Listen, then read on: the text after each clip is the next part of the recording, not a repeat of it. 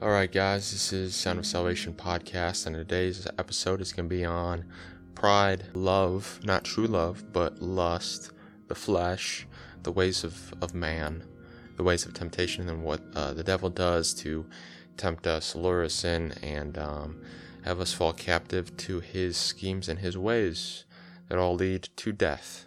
Okay, so I want to start off with 1 John 2:16. I have written unto you, young men, because ye are strong, and the word of God abideth in you, and ye have overcome the wicked one. Love not the world, neither the things that are in the world, and if any man love the world, the love of the Father is not in him.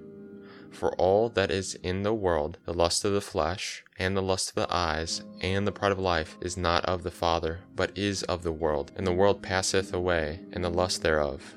But he that doeth the will of God abideth forever we see here that we have three different types of lusts. We have the flesh, the eyes, and then pride, which is really a lust. It's the love of the world, it's the love of yourself, it's the love of the way of man, which is the pride of life. And we're going to get into that and what all three of these mean and how they, they interact with each other and how the devil uses them in a, an amazingly proficient uh, way of uh, drawing us in. Um, and we see here that the world passeth away, so all of those things and all of those lusts and evil that is in our hearts passeth away. But he that doeth the will of God abideth forever. So we who love God and have the will and love of God in us, that is something that is eternal, and we will live forever if we are in the will of God. So, we're going to first talk about lust. And lust is to eagerly desire something that is not of God and is solely for ourselves. There are three types of lust that exist within our fallen nature, which is the flesh.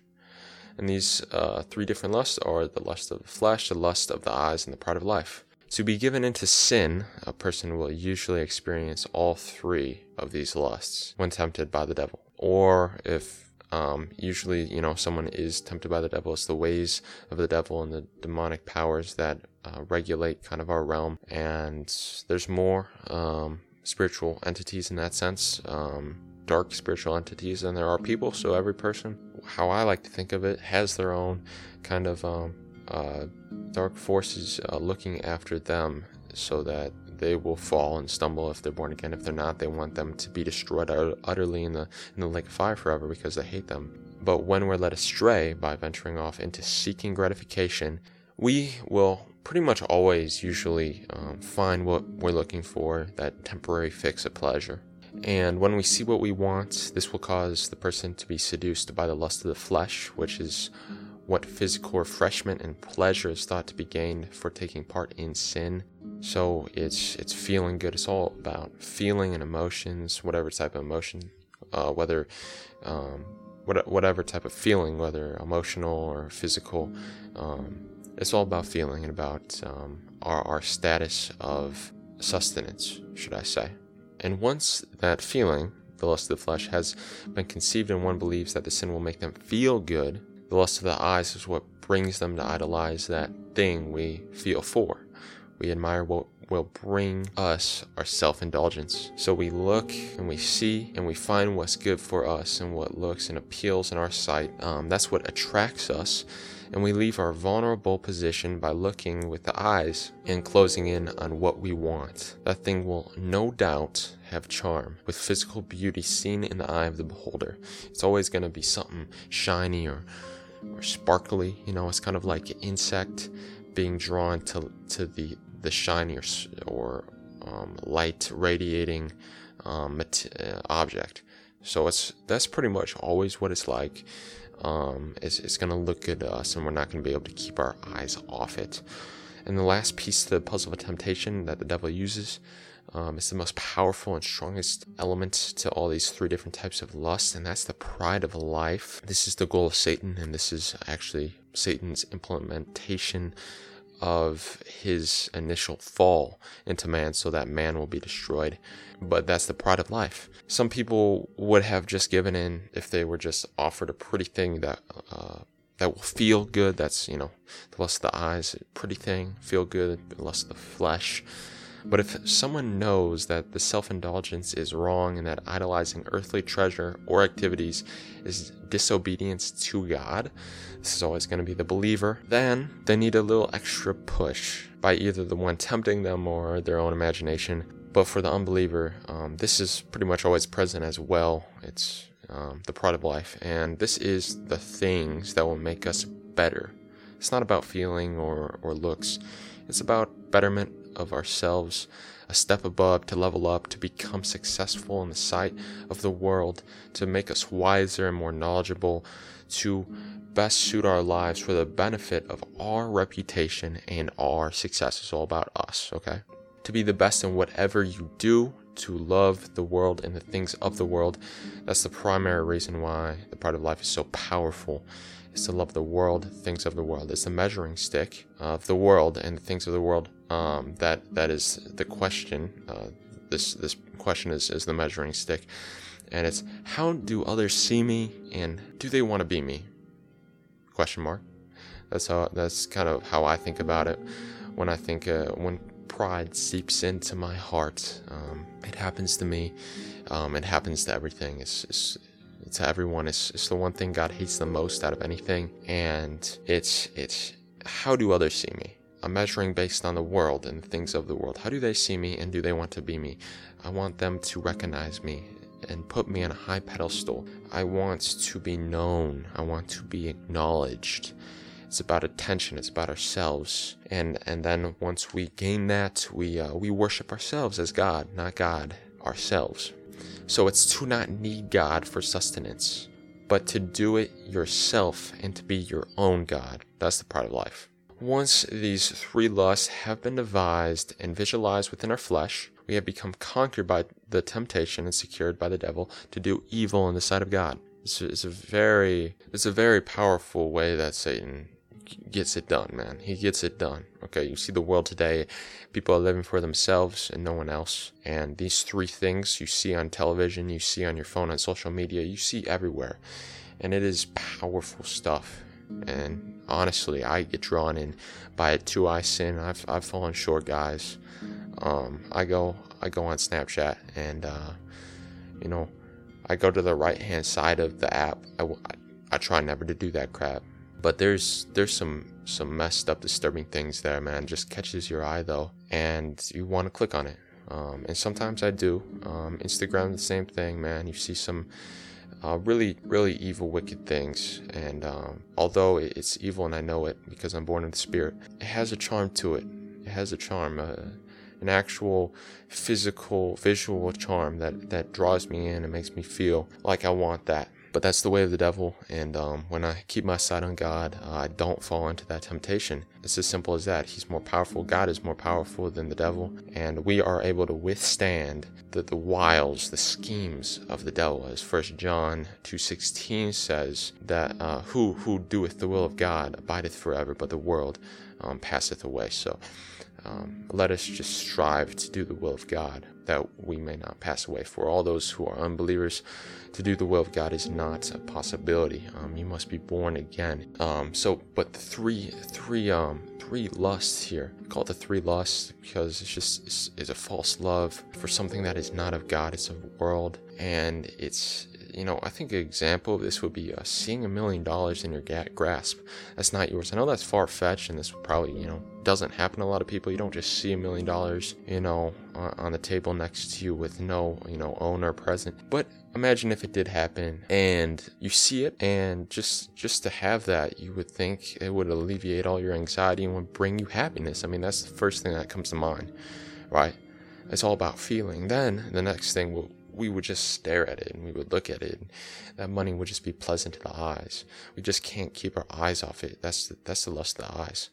If you have both these lusts in your heart and still believe that it's wrong to steal, you'll think of what good you could do with the money.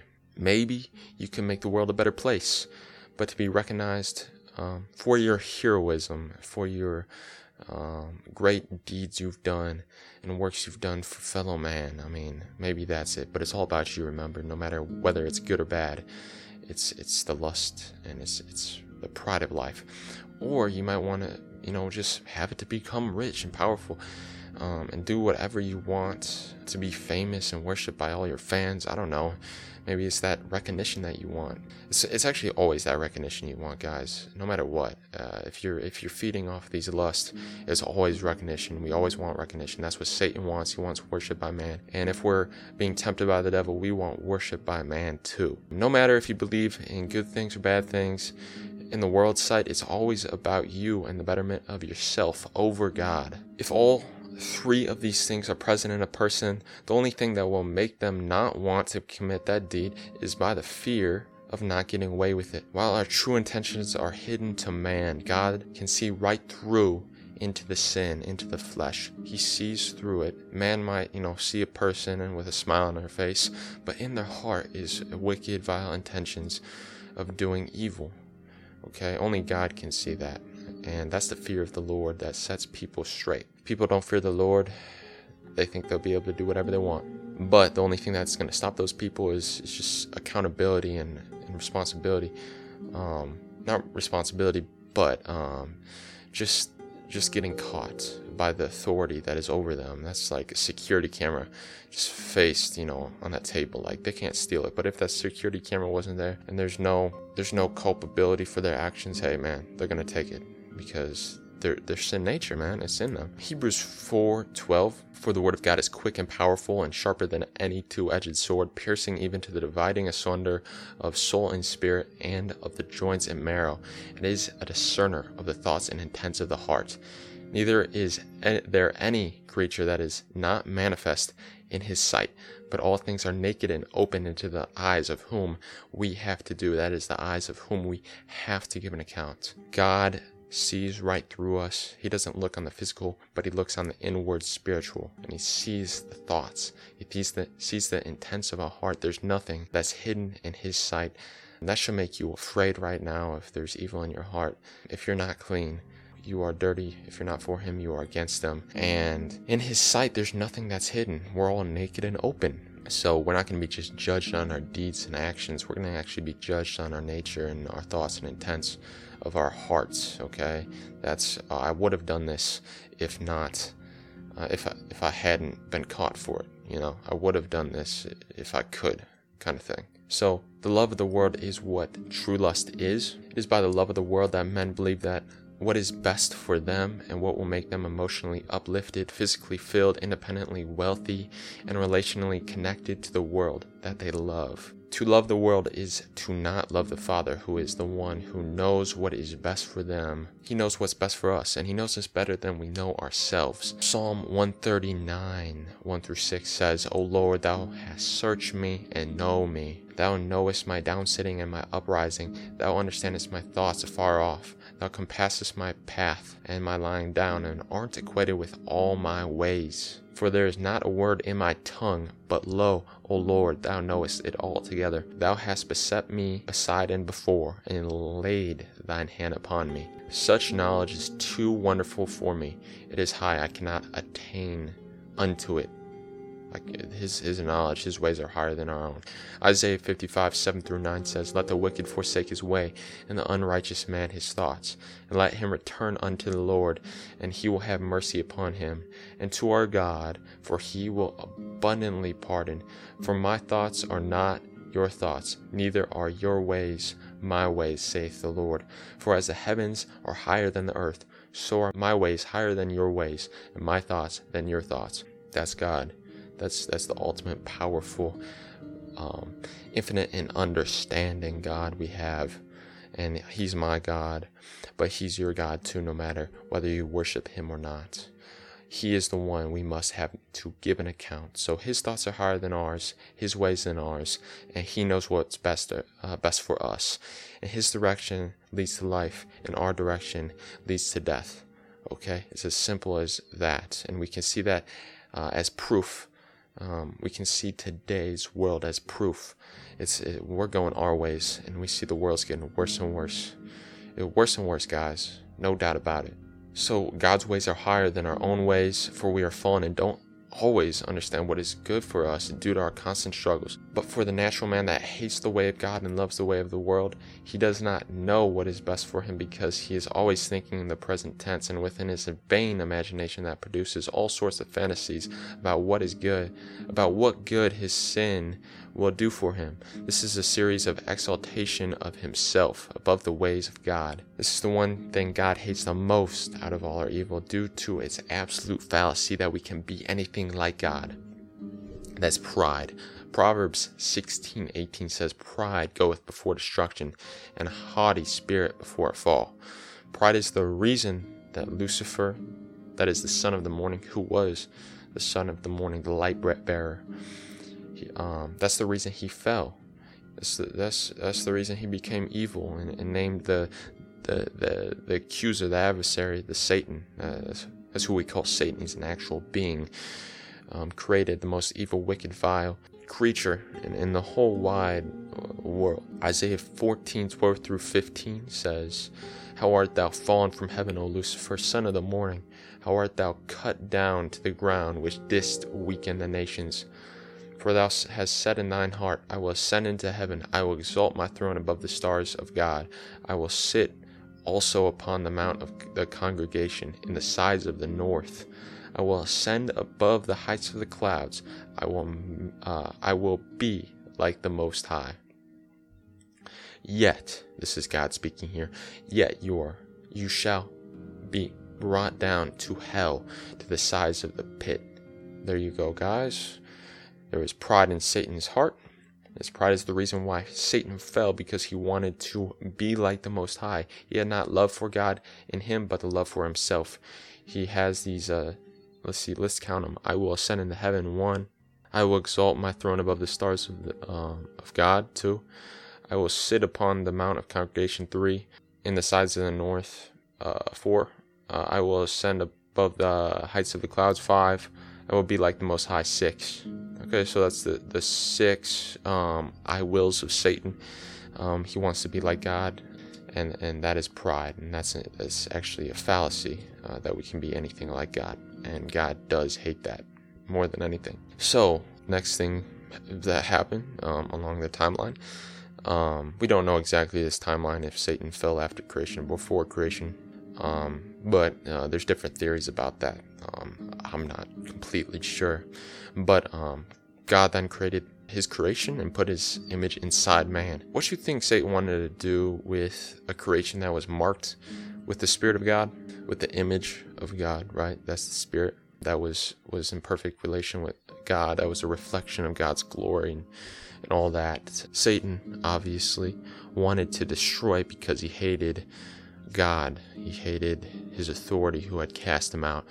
And he hated man, um, who was an extension of God's um, image. So he devised a ploy to exploit the free will of man this was done by the temptation we see in Genesis 3 involving all three areas of lust. Okay, um, and, and the one thing I want to say here is um, our self exaltation is not actually real. We might think we're exalted and powerful and knowledgeable and, and, and good looking or whatnot, but it's just a fantasy, uh, just like Satan had. Uh, God will humble those whose minds believe themselves to be high and mighty. The lesson here is that no one is powerful or wise in relation to God. No one can compete against him. We are we are a creation of God. He's not subject to us, but we are subject to him. We're going to go into here Satan tempting the first man, which is in uh, Genesis uh, 3 1 through 6. Um, now, the serpent was more subtle than any beast of the field which the Lord God had made. And he said unto the woman, Yea, hath God said, Ye shall not eat of every tree in the garden. So here we have Satan questioning Eve about God's sovereignty over man. Satan starts off the conversation with a simple question that causes Eve to second guess the goodness of God. And the woman said unto the serpent, We may eat of the fruit of the trees of the garden, but of the fruit of the tree which is in the midst of the garden, God hath said, Ye shall not eat of it, neither shall ye touch of it, lest ye die. And the serpent said unto the woman, Ye shall not surely die, for God God doth know that in the day that ye eat thereof, then your eyes shall be open, and ye shall be as gods, knowing good and evil. So here's Satan's main lie. He tell tells her, he says, you won't die. The, the, the consequence of, of your disobedience of God is not death. But he tells her the truth here now. He says, You will be like gods, knowing good and evil. But he disguises his statement in one that seems like he cares for her more than God does. This makes Eve fall right into the seduction of the devil who has planted his seed of destruction. Okay, and now verse 6. And when the woman saw that the tree was good for food, and that it was pleasant to the eyes, and a tree to be desired to make one wise, she took the fruit thereof and did eat, and gave also to her husband with her, and he did eat. So Eve uh, was tempted here, and she makes Adam eat too, and the cycle of sin and death comes until the defeat of sin and death with the seed of the woman, Christ. That's uh, we'll get into that a little uh, later here uh, the close. James 1:15 said uh, says, "Let no man say when he is tempted, I am tempted of God, for God cannot be tempted with evil, neither tempteth he any man." So God doesn't tempt anyone, and he can't be tempted with evil. But every man is tempted when he is drawn away of his own lust and enticed. Then, when the lust hath conceived, it bringeth forth sin, and when the sin is finished, it bringeth forth death. So, temptation number one, then lust, which is drawn away, the person is drawn away by that lust and enticed. And then once that lust is conceived in a person, once they've fallen for it and they love that thing in which uh, they, they desire so eagerly, that bringeth forth sin. And once that sin is finished, it bringeth forth death. So the way of man is death. So we see that Eve was tempted and drawn away by her own want and uncontrol, and now it's now an uncontrollable desire because of our nature. But with Eve, who um, was perfect and without sin, um, at uh, the initial, you know, her initial creation and unto uh, up unto the temptation which she did sin and dis- disobey God. Um, it was controllable desire, but she was enticed by the devil, and she believed the lies of the devil that God was against her and that he did not want her to become like a god. Right? She she thought that to become like a god and have that wisdom was good for her. So in Genesis 3, it says, And when the woman saw that the tree was good for food, saw, he, she saw, lust of the flesh here, it was good for food, so feeling, all about feeling, then, and that it was pleasant to the eyes, lust of the eyes here. It had a physical charm that looked good. She couldn't keep her eyes off it.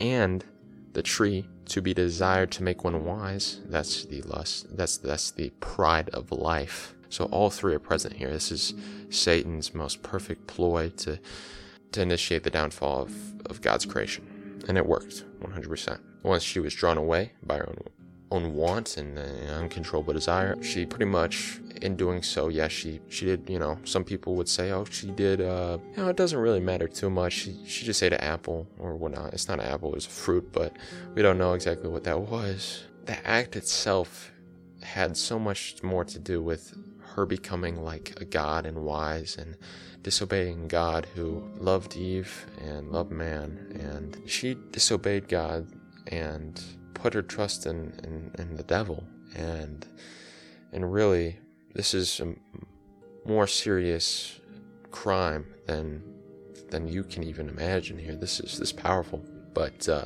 the devil um, brought forth a beautiful, beautiful ploy. Beautiful, I'm saying. He comes as an angel of light. I mean, he doesn't come like a like a fiery red, um, horrific monster saying, "I want to kill you all." He comes like uh, Angel of Light saying, Here, take of this refreshing drink, and it will make you like a god. But he did that with the fruit of the, the tree of knowledge of good and evil, and uh, took advantage of the free will of man. The next example of this would be Jesus, the, the second Adam, or the last Adam. The first Adam is uh, where sin came into the world, the second Adam. Jesus is where sin lost its sting. Death lost its sting with Jesus, and the devil uh, tried to tempt Jesus in the desert, um, in the wilderness. So let's read Matthew 4 1 through 11. Then was Jesus led up of the Spirit into the wilderness to be tempted of the devil. And when he had fasted forty days and forty nights, he was afterward and hungered. And when the tempter came to him, he said, If thou be the Son of God, command these stones be made of bread. So we see Satan, you know, playing off of uh, the hunger of Jesus. Jesus hungers and he, he's he needs sustenance, the lust of the flesh, right?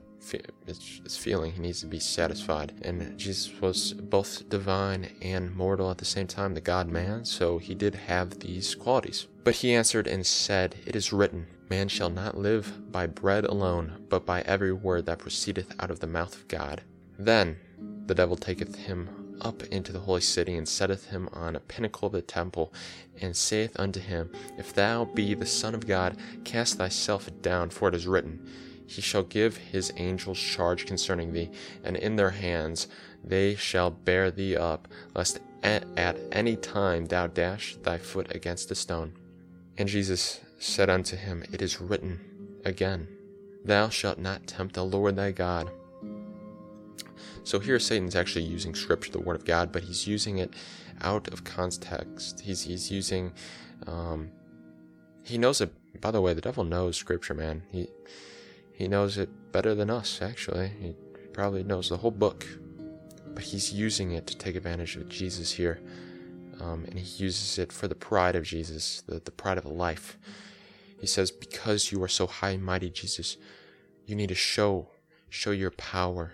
Cast yourself down from this pinnacle of the temple and show yourself to the world that you are the Son of God. You are the Messiah. You are the King of Kings and Lord of Lords. That's appealing to Jesus' pride, which he did not have, but he was the devil was tempting him. And we see here that nothing works, for he used the word of God to combat the wiles of the devil, and we too, as believers in Christ, can use the word of God to combat the wiles of the devil. That is the word of God, the sword of the Spirit. It's our offensive weapon. Next up here we have, again, the devil taketh him up into an exceedingly high mountain, and sheweth him all the kingdoms of the world and the glory of them. What did that sound like to you guys? Sounds like to me like um, a charm, beauty, physical attraction here. The glory of all the kingdoms of the world, all the riches and, and gold and shiny things, everything. Showed him it all. The glory of man, everything that the world and man had to offer, Satan showed Jesus. Verse 9 And saith unto him, All these things will I give thee,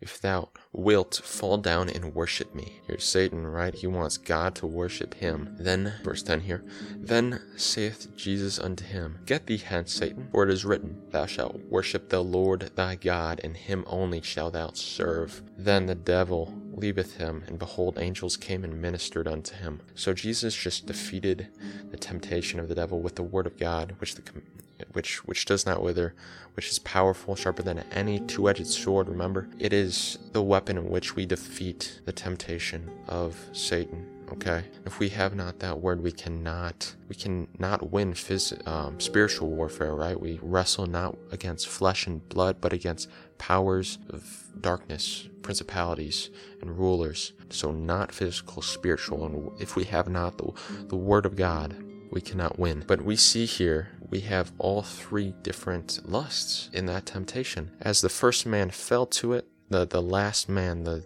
firstborn of all creation, Christ, last Adam, won the battle with the Word of God because he was and is the Word of God. Galatians 5 19 through 21. Now the works of the flesh are manifest, which are these adultery, fornication, uncleanness, lavishness, idolatry, witchcraft, hatred, variance emulations, wrath, strife, seditions, heresies, envyings, murders, drunkenness, revilings, and such like, of which I tell you before, as I have also told you in times past, that they which do such things shall not inherit the kingdom of God. That's a lot. That's a lot of different sins here, but that's of the love of the world. That is for ourselves and our own self exaltation. Right? It's it's I will ascend. Uh, it's the ascension of man. Okay, that's pride, and, and that's the one thing God hates the most. But all those terrible sins and qualities about our human nature, which we have, is terrible news. I think most of us know it's terrible news. Most of us, if we're being truthful, know we have those things in us. But there is good news, and from the first pages of the Bible in the book of Genesis, we have what's called as the proto-evangelium. And in Genesis 3:15, we find out what this promise to all that are born in Adam is. And it says, "I will put enmity between thee and the woman." and between thy seed and her seed, and it shall bruise thy head, and thou shalt bruise his heel. This occurs right after Adam and Eve fall into temptation and disobey and sin against God. So we are all born in Adam. And this is a promise, a very good promise, that a promised deliverer will come. And that's the seed of the woman, that's the seed of God.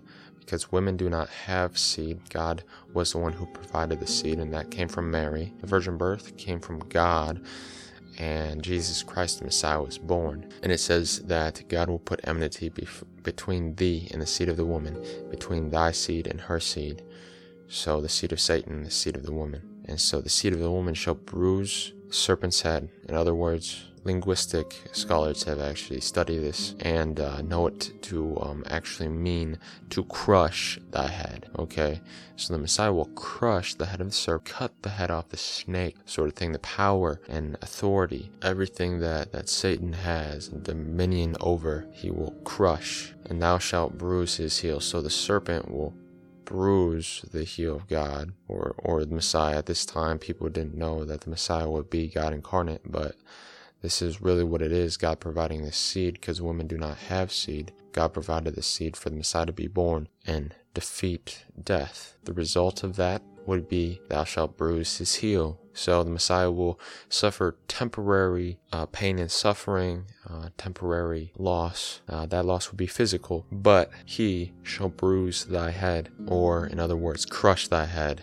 That is permanent, and that's uh, the spiritual dominion over man will be crushed by the Messiah. I just want to say uh, that's the good news, guys, that, that Jesus died for you and your sins, and you just need to accept and believe in Him and have life in His name, and He'll He'll give you that life. He'll give you um, renewal in, in your in your soul and your spirit will be made alive, and you'll become a child of, of the Most High God. You will not be led astray by these temptations of the devil. You have you will have power to overcome the te- these temptations of the devil. You will not have love for the world, but you will have love for God and do the will of God and abide forever in Him. Um, that's today's episode. That's what I want to say. I wanted to end it on a good note that you can have life in His name and um, praise God uh, for all He has done. We have you know, this is Resurrection Sunday. It actually fits perfectly because today is the day that Christ rose, defeated death, proving that he was who he said he was. And uh, if we believe in his name, we'll have we'll have life. If we believe that he rose again, we'll have life. And um, I just I hope everyone who hears this will will believe on Jesus Christ for their salvation because He is coming again, guys, and um, every knee will bow and tongue confess the glory of God. So um, that's uh, that's it's amazing. He, he, we have we have the lust of the eyes, flesh, part of life right now, uh, but nothing will be in comparison to the glory of God.